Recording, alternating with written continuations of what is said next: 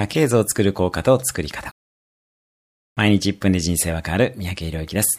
家系図をぜひ作ってみましょう。家系図を作ると命の重みがわかり、親や先祖に感謝ができるようになります。家系図制作会社というのがあり、依頼をすると作ってくれます。私のような普通の家系でも大体江戸末期ぐらいまでは遡ることができます。昨今は個人情報が厳しくなってきているので、早めに依頼をするといいでしょう。依頼をすると、家系図と同時に家系図に載っている方々の東本などもわかり、それぞれの先祖の生年月日や没年もわかります。若くして亡くなった方も当然いて、命の重みもわかります。動乱の近代で命をつないでくれたことへの感謝も湧いてきます。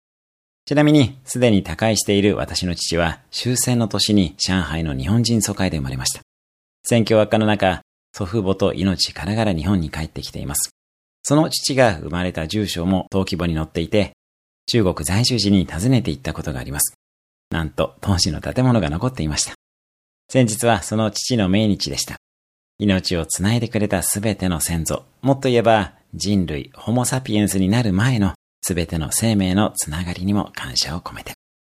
それではまた、毎日1分で人生は変わる三宅宏之でした。